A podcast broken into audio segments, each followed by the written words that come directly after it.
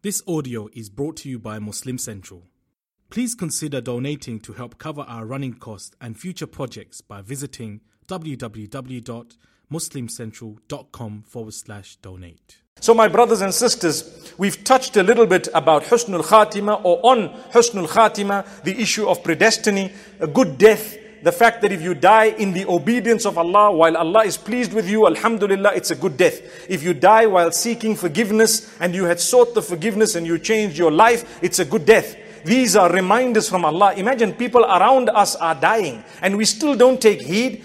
أولا يرون أنهم يفتنون في كل عام مرة أو مرتين ثم لا يتوبون ولا هم يذكرون Do they not see that we test them once or twice every year?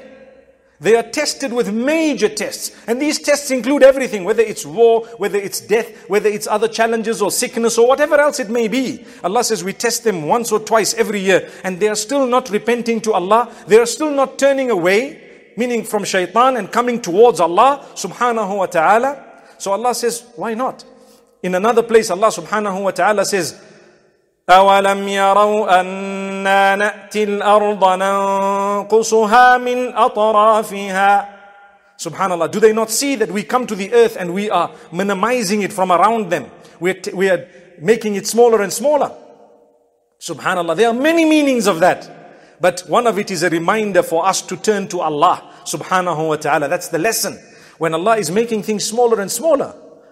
so may Allah subhanahu wa ta'ala grant us goodness and ease. May Allah open our doors. May Allah subhanahu wa ta'ala forgive us and grant us husnul khatimah.